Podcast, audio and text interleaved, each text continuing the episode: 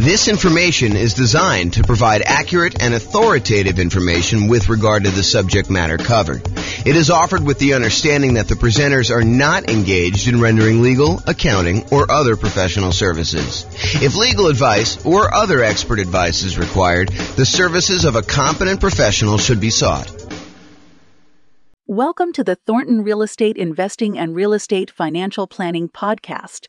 Learn all about investing in real estate in Thornton, Colorado with a combination of real estate financial planning and modeling with numbers specific to Thornton, plus syndicated, more generalized recordings of live and pre recorded real estate investing classes, not all of them specific to Thornton. Be sure to stay tuned after the podcast for a message from our sponsors. All right. Well, welcome and good morning. This is James Orr, and this is a special class. So, uh, just got back from my vacation, tropical vacation, and uh, had a voicemail message come in from someone who wanted to hire me to do some consulting on a value add multifamily property that they recently bought. And they'd ask a question about uh, on the voicemail uh, when to do the upgrades for the value add, like kind of like the timing and thinking about how to do those. And I had never really done a kind of formal class of that nature before. So I decided to sit down and create a PowerPoint for uh, the coaching clients. And so this is part of the uh, coaching program about when to do upgrades with a value add rental property.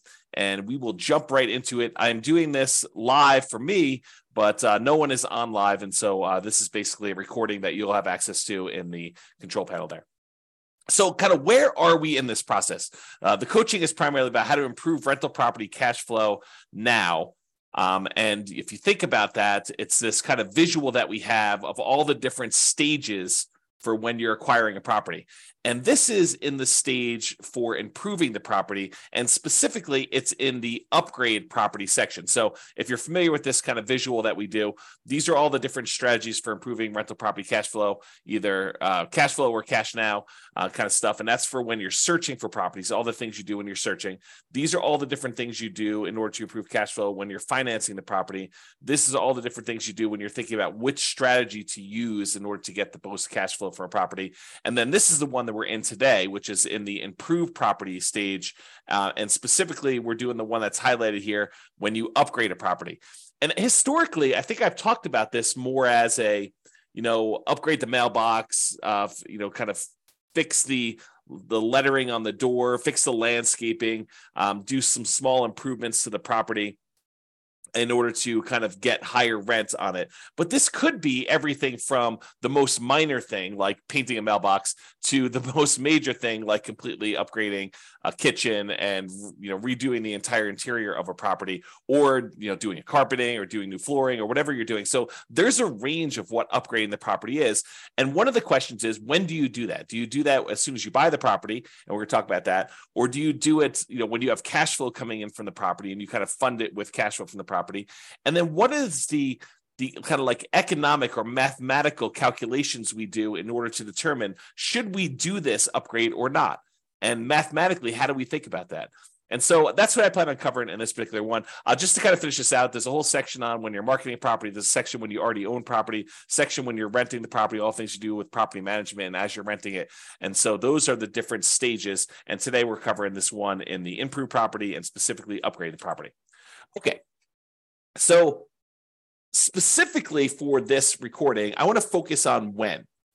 I know if you're if you're not and and when as opposed to what you should do, what improvements you should do, and how much each of those will change the rent. I think there's a lot of variation in that, and it's very market and property specific. And so I'm not going to get into that in this class. Maybe I will do a class on that in the future. And if somebody really wants that, let me know. We could do that as part of the coaching call one of the days, and we can kind of figure that out. But today I'm going to focus in on when. So uh, first, I'll do kind of a carve out. Look, if you're if you're doing a BRRRR strategy, if you're trying to do a buy, rehab, um, refinance, no, sorry, rent, then refinance, and then the last R is repeat. Uh, if you're trying to do that kind of process, then obviously you're going to do a lot of the improvements in the value add upfront as soon as you acquire the property because you want to have all the value add done to improve the the property value so that you can do your refinance and pull out as much money as you can, leave as little money in the deal as possible is probably a better way of saying that uh, when you're doing these kind of BRRRR strategies ones, because you want to take advantage of that increase in value of the property. And likewise, if you're buying a property with the sole purpose of flipping it. You're going to buy a property, you're going to do a bunch of rehab to it, especially if you're going to do a big multifamily where you do rehab, you get tenants in there, you raise the amount of rent you're getting, which raises the value of the property. And then you're going to go sell that property, you know, three months, six months, 12 months, a year or two down the road. Then you're probably going to want to front load as much of these as possible. I think when the nuance comes in is when you plan on holding the property long term. You're not going to do a BRRRR strategy, which you're going to front load and do as much of the stuff as you can as quickly as possible. And you're not going to try to do a value add in order to sell a property quickly. So when you're doing when you're not doing those two strategies and you're going to kind of hold the property, I think there's a little bit more subtlety and math that goes into should you make an improvement to a property or not. It's not like you're going to always constantly maximize and improve the property because sometimes that does not make sense from an economics return kind of standpoint. So let me just make sure I read my notes here. So if your plan is to not take short-term advantage of the forced depreciation, which is really what you're doing when you're doing all these improvements on a property, is you're you have natural or organic appreciation when a property tends to go up in value over time. You hold a property and inflation happens and things become more expensive. That's organic appreciation or kind of like natural appreciation. The property values tend to kind of creep up over time. But you can force appreciation too. You can go in there and actually add value to the property and get stuff done. So if you're not trying to take short term advantage of that forced depreciation. You're not trying to sell it and capture forced depreciation, and you're not trying to refinance the property to benefit from the forced depreciation, which may or may not be BRRRR. Sometimes you kind of like improve a property and then you do a cash out or a long term financing because the way you had to acquire the property was different, which I guess is a variation of BRRRR, but I digress. So if you're not trying to take advantage of that short term forced depreciation, then you may want to emphasize the returns from the return quadrants, and specifically, I think more of the cash now side. Um, you know, you could go ahead and invest in something and get appreciation and maybe even some improved debt pay down, although it's much less likely. We'll go over that in a second here. But you can get this kind of improved appreciation. But honestly, you don't get that appreciation benefit until you either sell the property or you do some type of cash out refinance. And so the benefit from that is at some undefined point in the future and it's uncertain. And so I think when you're thinking about whether or not you should do these improvements and when you should do these improvements, you really want to focus much more on the right hand side of the quadrants, which I'll show you here in a second, and specifically the cash flow portion of that. Maybe a little bit on the cash flow from depreciation, but mostly that's like a benefit you get, a short term benefit of taxes. It's almost like a rebate on the money you spend. So let's talk about this. So for those of you who have not seen this before, you should definitely dig into this. These this is my return quadrant and just shows you that the four different areas of returns plus the return you get from reserves when you own rental property. So appreciation, the tendency for property values to increase over time. Cash flow, that is your net cash flow after all expenses, your rents and any other incomes you have in a property minus mortgage, taxes, insurance, PMI, property management, maintenance on a property, capital expenses on a property, if you're kind of doing those in there as well. Like all of the expenses, so all the income minus all the expenses is your net cash flow. So that's what this cash flow one is about. Debt pay down is the amount of principal you're paying down on the loan each period of time, whatever you're measuring here. Usually it's a year. Um, and then the tax benefits are usually the tax benefits of depreciation um, when you own a property. The government allows you to say, look, the value of the building, not the land, but the value of the building has a finite lifespan. And we understand that as the government, and so as the taxing body of the government. And so we are going to allow you to depreciate the value of that building over time because a building, in theory, goes down to zero. You you you utilize the the limited lifespan of the building over in most cases 27 and a half years for residential properties. That's per the tax code. So those are the tax benefits you get. And a lot of times we look at that historically as the cash flow you get from those tax benefits. So it's not just the raw amount that gets depreciated, it's the amount that gets depreciated times whatever your tax rate is, which means this is the amount of money you get back on your taxes or that you don't have to pay in on taxes from other income you're getting, like rental property income or from your job in some cases. So those are the four different areas of return. And then we have reserves, which you get a return from that as well. So the total of it is written in the middle of all five of these. And that's kind of how we visualize that. So by improving a property or adding upgrades to the property, we're often improving three quadrants in terms of dollars. So if you think about the return quadrant, we can measure it in several ways. We could say, how much in dollars did the property appreciate? How much in dollars are we getting on cash flow? You know, $2,000 a year, $2,400 a year, $5,000 a year, whatever you're getting in cash flow. How much in dollars are we paying down the loan? And how much in dollars are we getting in terms of cash flow from depreciation by owning this rental property? And then how much in dollars are we getting as a return on the reserves we need to set aside in order to prudently invest in this property? So if you think about it, you can have dollars, return in dollars quadrants, uh, or you could have return on investment. So you could say, hey, look, this property went up, you know, five thousand dollars in this year, and I had to invest hundred thousand dollars in order to buy this property. So now it's a return you're getting, the five thousand dollars in return, divided by the amount you invested in order to acquire the deal, which is now a five thousand divided by hundred thousand dollars, and it gives you a, I think my math is right, a five percent return from appreciation. And you can look at that for all of these. You could say, I'm getting you know, five thousand dollars a year in cash flow on a hundred thousand dollar investment. So my return from cash flow is five percent, and so all those are return on investment. And we typically use that when you first acquire a property. So when you first invest the money in order to do the deal, because it doesn't make sense in my mind to say ten years later. Okay, now I'm getting $10,000 a year in cash flow on this particular rental property, and I had to invest $100,000 10 years ago to get that the further you get away from when you first make that investment, the less the initial amount you invested in the deal matters.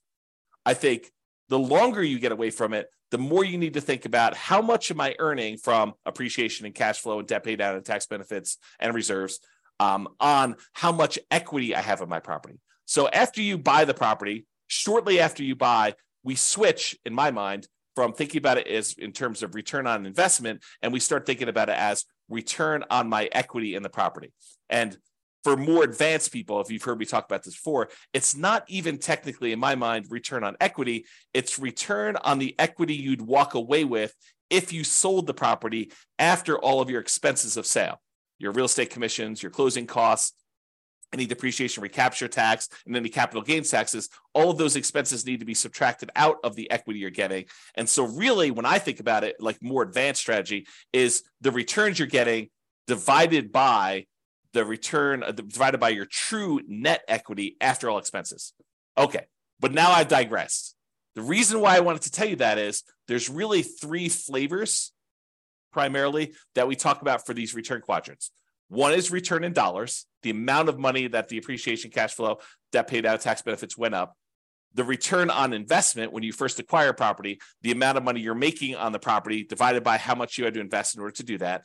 And then once we've owned a property for a while, it's now return on equity, or what your return is divided by how much equity you have in the property. So let's first look at dollars and see how this is impacted by doing this uh, forced depreciation, by doing upgrades to a property uh, or, or improvements to a property. So this is just the appreciation quadrant we're talking about now.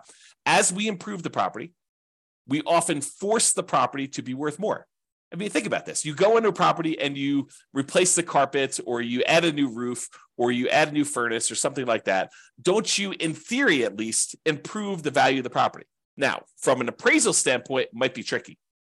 However, with multifamily properties, a lot of times, if you're able to get more in rent because of the way that they can calculate what a property is worth based on a cap rate, we can now say that because rent is more, now the property is worth more. This doesn't apply nearly as much to single family homes, probably even duplexes, triplexes, and fourplexes. As the more properties you get, the more units you get, the more this cap rate idea and valuing properties using cap rate can matter. So the more rents we get on a property, the more the property is worth when you and and to a lesser degree with things less than five units but more commonly with five units or more so with these kind of like single family homes duplexes triplexes fourplexes a lot of times improving a property is not going improving a property in order to incre- increase rent is not going to necessarily directly improve the value of the property really what we use to determine value for properties on like single family homes duplexes triplexes and fourplexes are comparable sales. So you have to have another property that is a single family home uh, to a, another single family home if you're comparing it to a single family home or another duplex or two or three sell that is similar to your duplex so that you could use that to determine value or triplex is the same thing or fourplex is the same thing. So you have to use like type properties. And there are some lots of exceptions for how you calculate this value which we're not going to go into here. But that's the idea okay? So as we improve the property oftentimes we we kind of increase the value and make it worth more. So for example, if you are buying properties and and they are all really old 1970s vintage type properties and you're comparing them to those properties, those properties might be selling for a certain price. But if you completely rehab your property, upgrade the kitchen, upgrade the bathrooms, upgrade the flooring, upgrade all the windows, upgrade the roof, upgrade the furnace, the, the heating and air conditioning, HVAC, you upgrade all that stuff, now you should be comparing that property to similar properties of similar quality. And so you might get an increase in value by doing comparable sales approach. Usually for these multifamily properties, by improving the value of the property and getting more rent, you're able to get more value through the cap rate calculation determination for value. Okay. So the raw dollars, when we do this kind of upgrade, the raw dollars in appreciation goes up. Your property was going up, you know, $3,000, $5,000 a year, whatever was kind of going up, nice, slow and steady. I guess it's this way, slow and steady to the right, up. But now when you come in there and you add an investment of $10,000, $20,000, $30,000 to do improvements to your property, you might get a significant step up in appreciation for that year. And then from there, it tends to grow at whatever that rate is. So you spend $10,000. Now maybe your property is worth $20,000 more, as just a hypothetical example. Don't use those numbers as like a guide and say, for every 10K I invest, I'm going to get 20K out. You have to do the math. And that's what we're going to talk about here a little bit later. Okay. So if you're doing that though, you put 10,000 in, you're going to get like an improvement of you know increase in value of $20,000 that's a step function increase in forced depreciation so if we think about that, this extra $20,000 return in dollars goes here. So now we saw a bump up in the amount we saw in appreciation. Now let's look at cash flow. So a lot of times by improving the property, we can often increase the income we get on the property. And as a side note, and often additionally reduce the vacancy because a nicer property in not this is not a universal rule, but I think it's a trend. Uh, it's it's kind of like it's correlated, highly correlated. So oftentimes when we improve a property, we make it much nicer. We often reduce the vacancy, becomes more desirable. People want to stay there longer. Uh, people want to get in there quicker after you've got people move out, so you have less vacancy there. So like your vacancy tends to be improved, reduced. Also, depending on what upgrades you do, you may see a decrease in maintenance on the property. So not only can you get more in rent, but you have less vacancy. And because you put in tile flooring instead of this really old ratty carpet that needs to replace every couple of years anyway now you have a upgraded tile floor which tends to last a little longer. So your overall maintenance budget may go down slightly. And your property management those calls for maintenance those calls for improvements the calls the kind of tenant turnover and the tenant problems you have can also be slightly reduced. Not significantly, but a lot of times slightly reduced uh, when you have this improvement to the property that make, depending on the improvement, of course, right? Now, as a side note, sometimes the improvement or upgrades you're making involves a short vacancy right? A, a, lot of times, investors that own a property already, they're going to wait for their property, the current tenant, to vacate the property. Then they're going to go in there and they're going to do the rehab that they need to do in order to do the upgrade improvements. Then they're going to start over with a new tenant at a higher rent. Most of the time, they're not going to go in while a current tenant is in place and improve on the property. Right? We're not going to go ahead and voluntarily evict the tenant who is already paying and paying on time to, to go in there, improve a property, and get someone else in there. Sometimes we might if we're trying to sell a property very quickly, but most of the time we're going to do this from cash flow. We're going to have the natural turnover of tenants dictate the pace at which we do the upgrades, both the natural turnover of tenants and also the amount of cash flow we have available to do this. Because if you don't have extra cash sitting on the sideline that you can invest to do this, you really have to fund it internally from the cash flow on the rental property. Okay. So sometimes though, when you get the tenant to vacate, you now have a month, two months, three months, depending on how good you are at getting rehabs done, how quickly, in order to get this property rehabbed and then back on the rental market. So sometimes we have a short vacancy, which might result in temporary cash flow dip while you're doing the improvements and finding a new tenant at the higher rents. So some periods of time, there's that. Okay, in addition, this increase in income, especially for multifamily properties, which we talked about, is the primary driver for increased property value. So when we're talking about these five units and up, especially, by getting more in rent, by improving the cash flow, the net operating income on the property, we are able to increase our cap rate on the property, which means that in order to have a, um, if we were going to sell the property and we're getting a certain amount of rent, and the cap rates for similar properties like this are selling for whatever they are, that means that we, get a higher price to get about the same cap rate, if you think about it that way. So for properties deriving value from income using calculations like cap rate is what I had as a comment there. Okay, in some cases, improving the property will also result in taxes and insurance bumping up a little bit, which will push back slightly against improved cash flow. So to, to kind of give you a entire view of this whole thing, yes, by improving the property, we often get a bump in rent or other income on the property, depending on what we're doing. And additionally, as a benefit, we sometimes get reduced vacancy sometimes get reduced maintenance and sometimes get reduced need for property management less calls for maintenance less calls for you know issues going on with the property. So those are the kind of bonuses. But when you do improve your property sometimes the tax man comes and reassesses your property and says now that your property is improved it's worth more. Your property taxes will go up a little bit. And that can push back a little bit against the gains you had in those other areas we talked about the rent the vacancy the maintenance the property management okay? So sometimes taxes will go up. And because it will now cost more to repair things on your property, sometimes your insurance will go up a little bit more too, right? You no longer are, you know, got a really low end property that doesn't cost that much in order to kind of keep upgraded. Um, and now your property is much nicer and more improved. And so your property insurance may go up. These are relatively minor, unless you do major, major rehabs, but these are usually relatively minor pushbacks against that improved cash flow. But in order to give you an entire picture of what's going on, I did want to talk about that slightly. Okay. I, uh, this is a really small note. Uh, you know, this is me getting crazy with the minutia. Sometimes by having these increased taxes and insurance, that means your expenses on the property kind of bump up a little bit, which does mean that the amount of money you need to keep in reserves kind of increase. If you say to yourself, hey, look, I want six months of reserves on a property uh, of all my expenses on a property that I'm doing. Well, if your taxes and your insurance go up a little bit, then obviously you need to have a little bit more insurance. But we're talking about really, really small numbers. And so the return you're getting on reserves can also be affected as, as that as well, which means that your overall return is probably going to be impacted as well. Okay, we talked about that. All right. So we talked about appreciation. We talked about cash flow. Now let's talk about the tax benefits.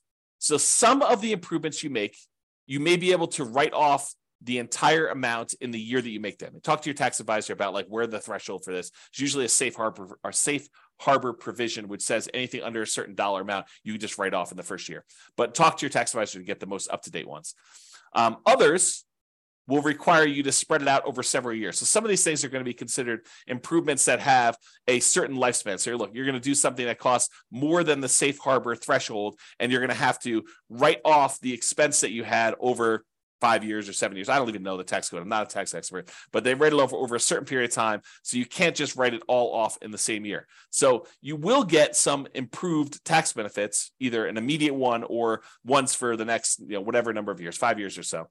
So this can improve your tax benefits from depreciation in the short term to midterm kind of like range of time.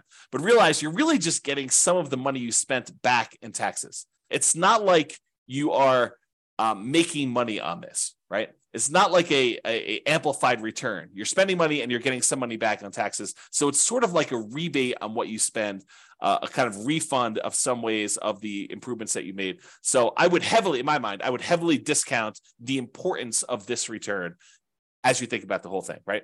So that's just kind of my comment there. All right. So now we talked about this. So instead of just looking at, you know, the dollar amounts we made, how much uh, appreciation we saw by doing the improvement, how much extra cash flow we saw by doing the improvement, and how much extra tax benefits we saw. Really, instead of looking at the dollars amount, what we really want to look at is how much they improved by how much we needed to invest in order to get that return. So, like a return on investment quadrant, if you want to think of it that way. When you choose to invest more money to improve the dollars in return, you invest money in order to get a higher rent on a property, for example, it may help or hurt you with the rate of return you're getting on that investment, depending on how much you needed to spend to do that. Let me give you an example to explain to you what I mean. Okay. So, a baseline cash on cash return on investment calculation. This is just a really simple example to show you what I'm talking about here.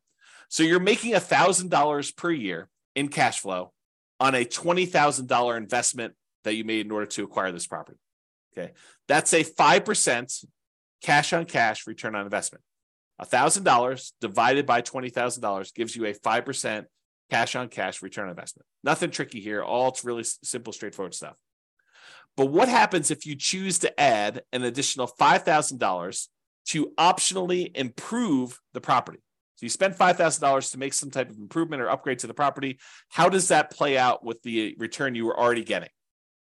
Okay. So if by doing the $5,000 in improvements, you can get an extra $500 per year in cash flow. So, for example, actually, I have a typo here. I'm going to correct it so that I can just do it. Okay. So, if by doing the um, $5,000 investment improvements, upgrades, whatever you're going to do, you can get an extra $500 per year in cash flow. You know, about $40 extra per month is what you think you can get for that. A little bit more than that.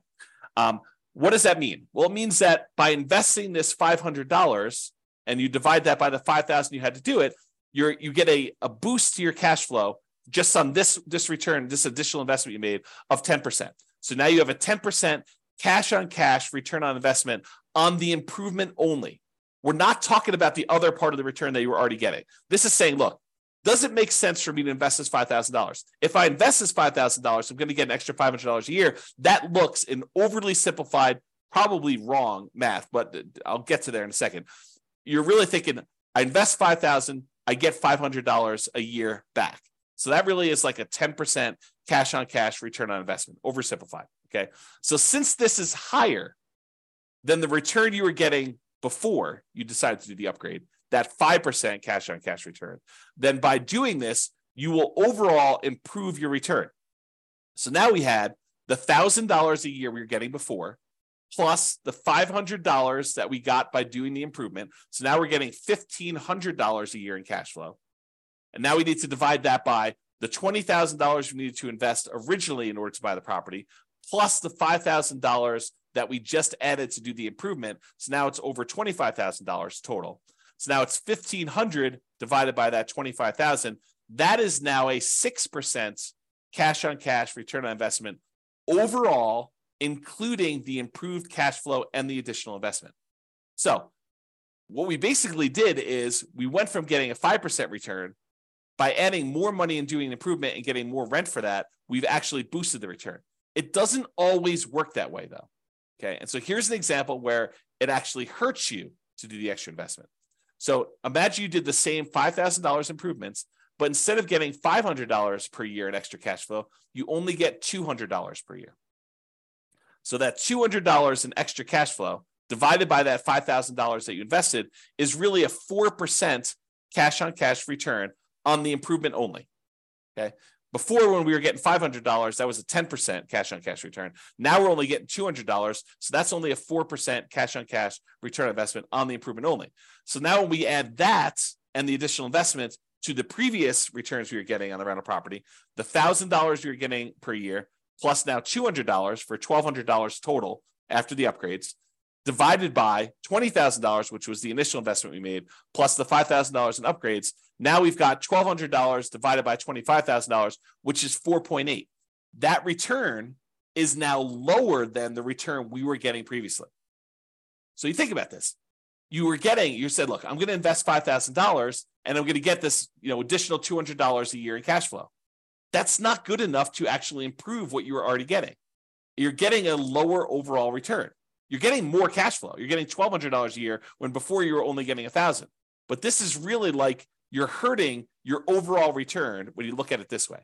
And that's just what I want to point out is so there are, there are times when it does improve your position and there are times when it makes it worse. And that's what you should realize. So with that being said, this was just looking at that one cash flow part of the return, the cash on cash return on investment, assuming you did these improvements as part of the purchase. Because remember, we're doing this like really early on. So I'm using that return on investment thing. If you're making the improvements later, if you're doing this a year or two or three or four or five down the road after owning it for a while, I think you should be thinking in terms of return on equity, not anymore on your return on the initial investment. So instead of that $20,000 to acquire the property, now this becomes your kind of like return on the equity you have in the property as a return overall.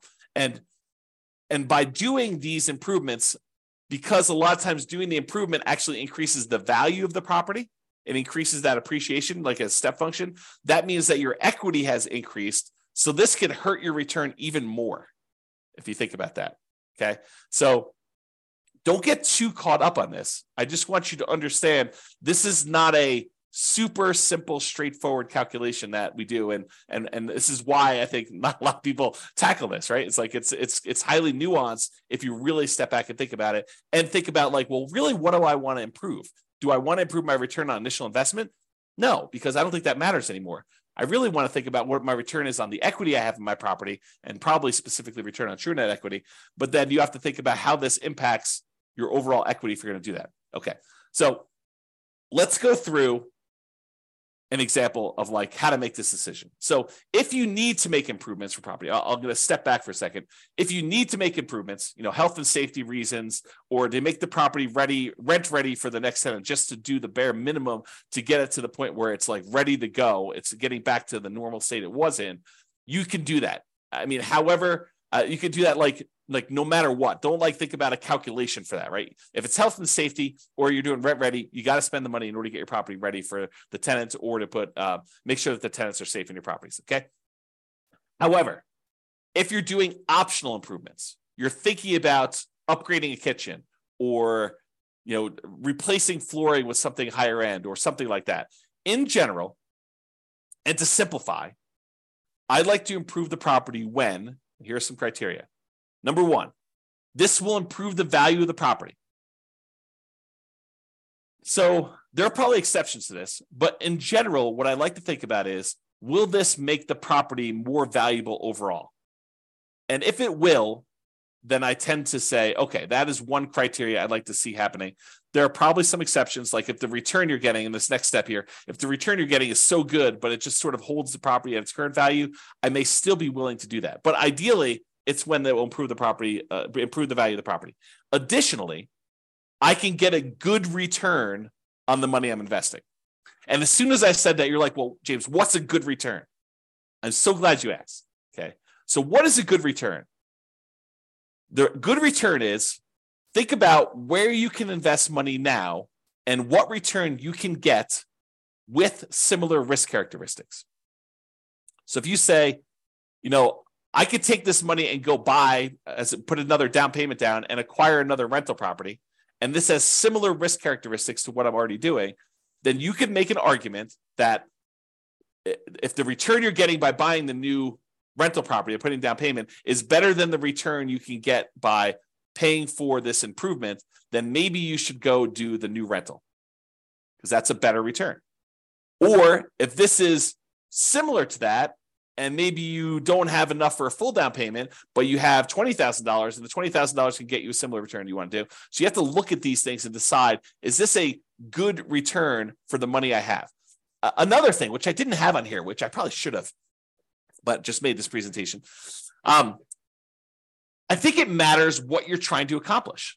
You know, in some of our other modules, we've talked about this idea of you know what is your financial independence goal what does it look like when you're financially independent? And how do you get there? Are you buying properties to rehab fix up resell take the money and then use that to pay off other properties?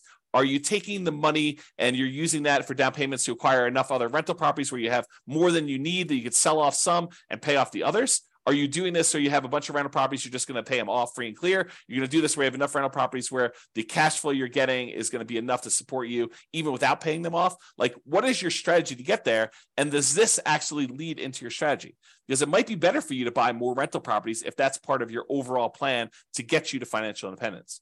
And this may not make sense for you to do the improvements on the property. Or if you're trying to get there with cash flow on the properties you have, this may make a lot of sense to do. Okay. So enough of my diversion there with kind of getting off topic, but let's get back to this. So for the thinking process, after we've determined, you know, like what's a return, let's talk about what the returns are here. So for the thinking process, it might be I could spend $10,000. This is hypothetical. I could spend $10,000 and I can get $2,500 per year in improved cash flow on the investment. So by doing 10K, 10K in improvements, I can get an extra $200 per month in cash flow on the property. Possible. I mean, may not be something you can get everywhere, but this is a you know an example of what might be a good return for you. Okay, so ten thousand dollars, twenty five hundred dollars per year in improved cash on the property. So here's the simple math, which I would argue is probably not correct, but it's a good starting point for you to start about it. Okay, so simple math.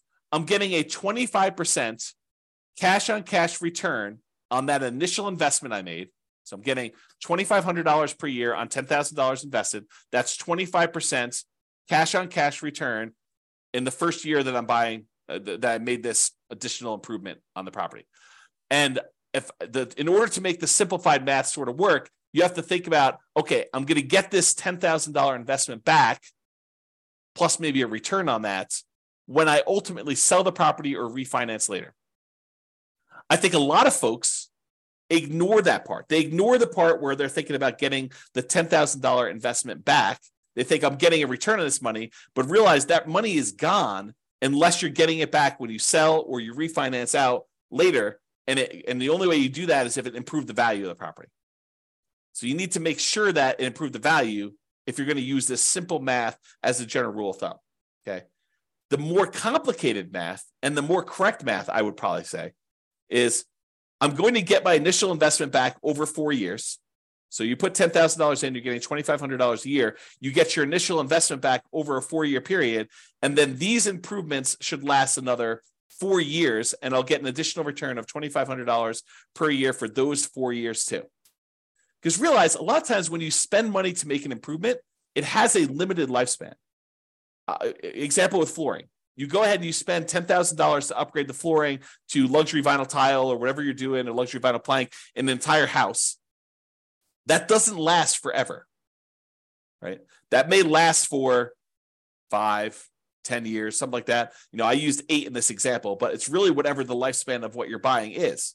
You know, if you're doing carpet, you know, carpet may only last, I don't know, depending on how bad your tenants are with carpet, you know, two, three, four, five years uh, you know, a few tenant cycles. If you're really lucky to private tenants take care of stuff, maybe 10 years. I mean, so this carpet has a very limited lifespan. So the amount of money you invest, you not only need to get your money back, you need to get a, a decent return on that money when you're doing that. So the more complicated version of the math is put my $10,000 down. That year I get $2,500 back. So I'm out net 7,500.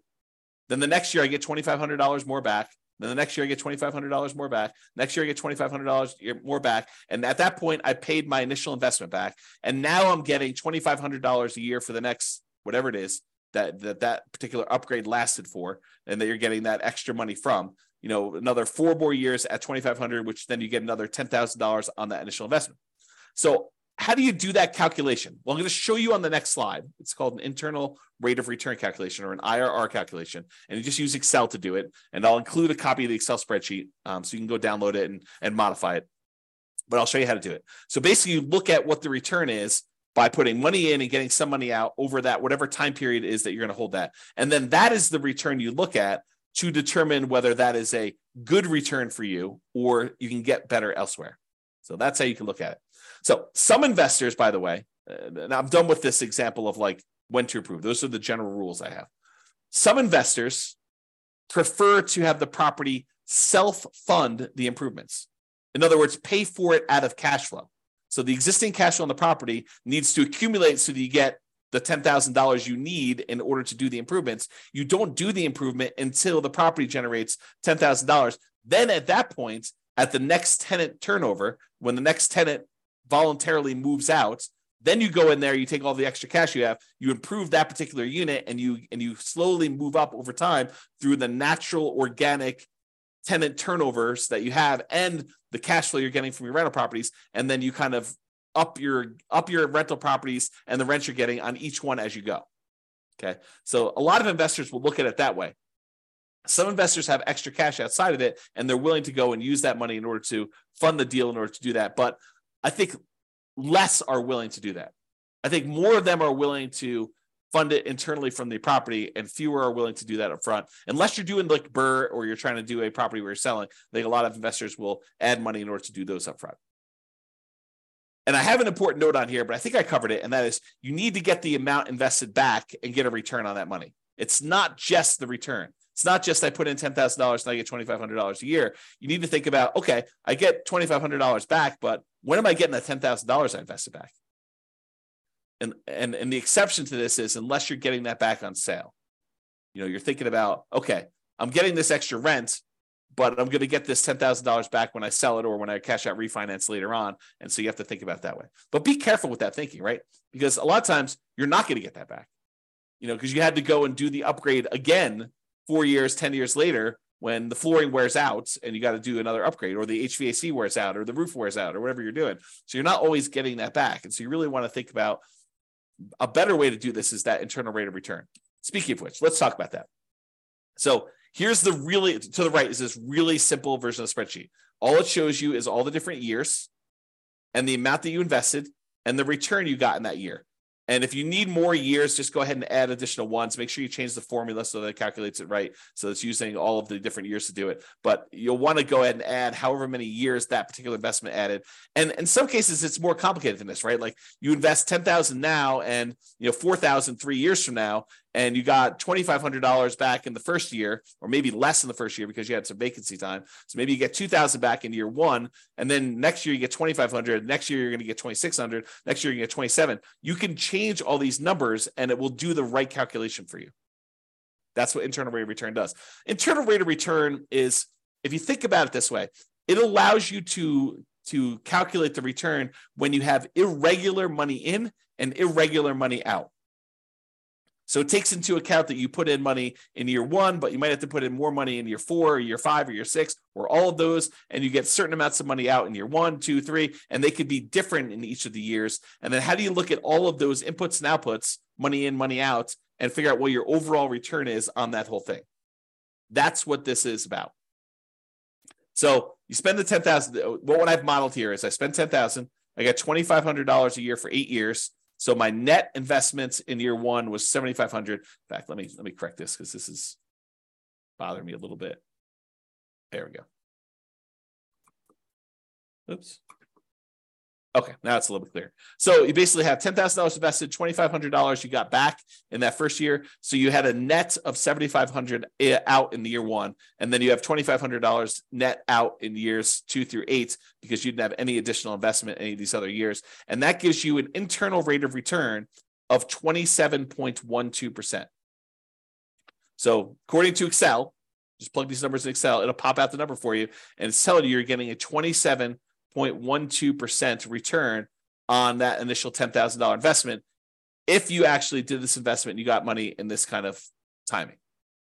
So that becomes the question is 27.12% a good return for you? Could you invest $10,000 somewhere else and earn 27.12% per year internal rate of return with similar risk characteristics? Okay. So that's the way to think about it. All right. So, in conclusion, this last slide. In conclusion, when do you do upgrades on a value add rental property? If you're trying to do BRRRR, the buy, rehab, rent, refi, and optionally repeat, you probably want to do them right away. There's not really much of a question there.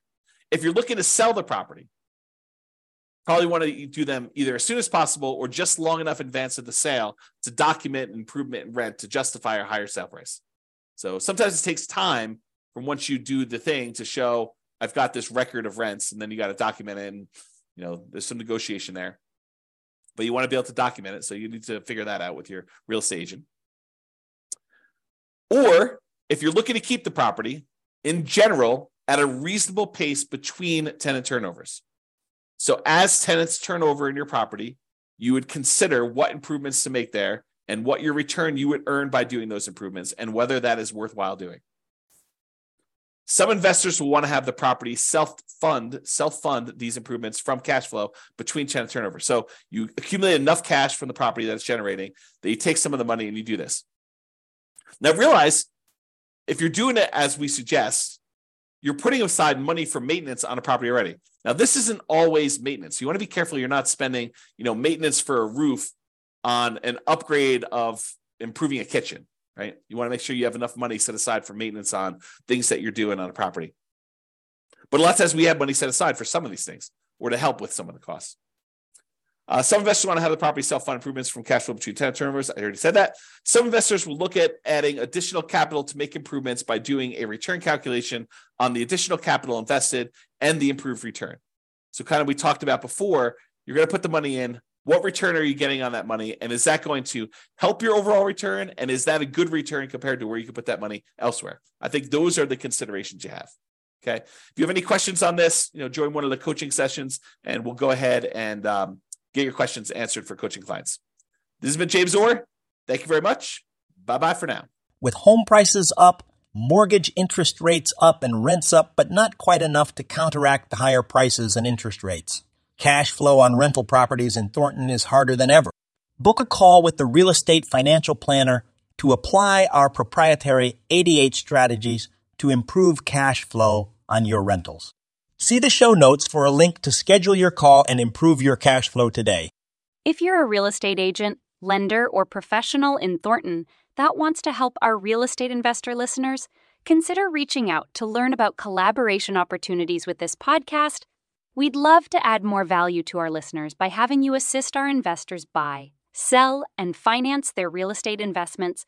See the show notes to schedule a call to discuss collaboration opportunities.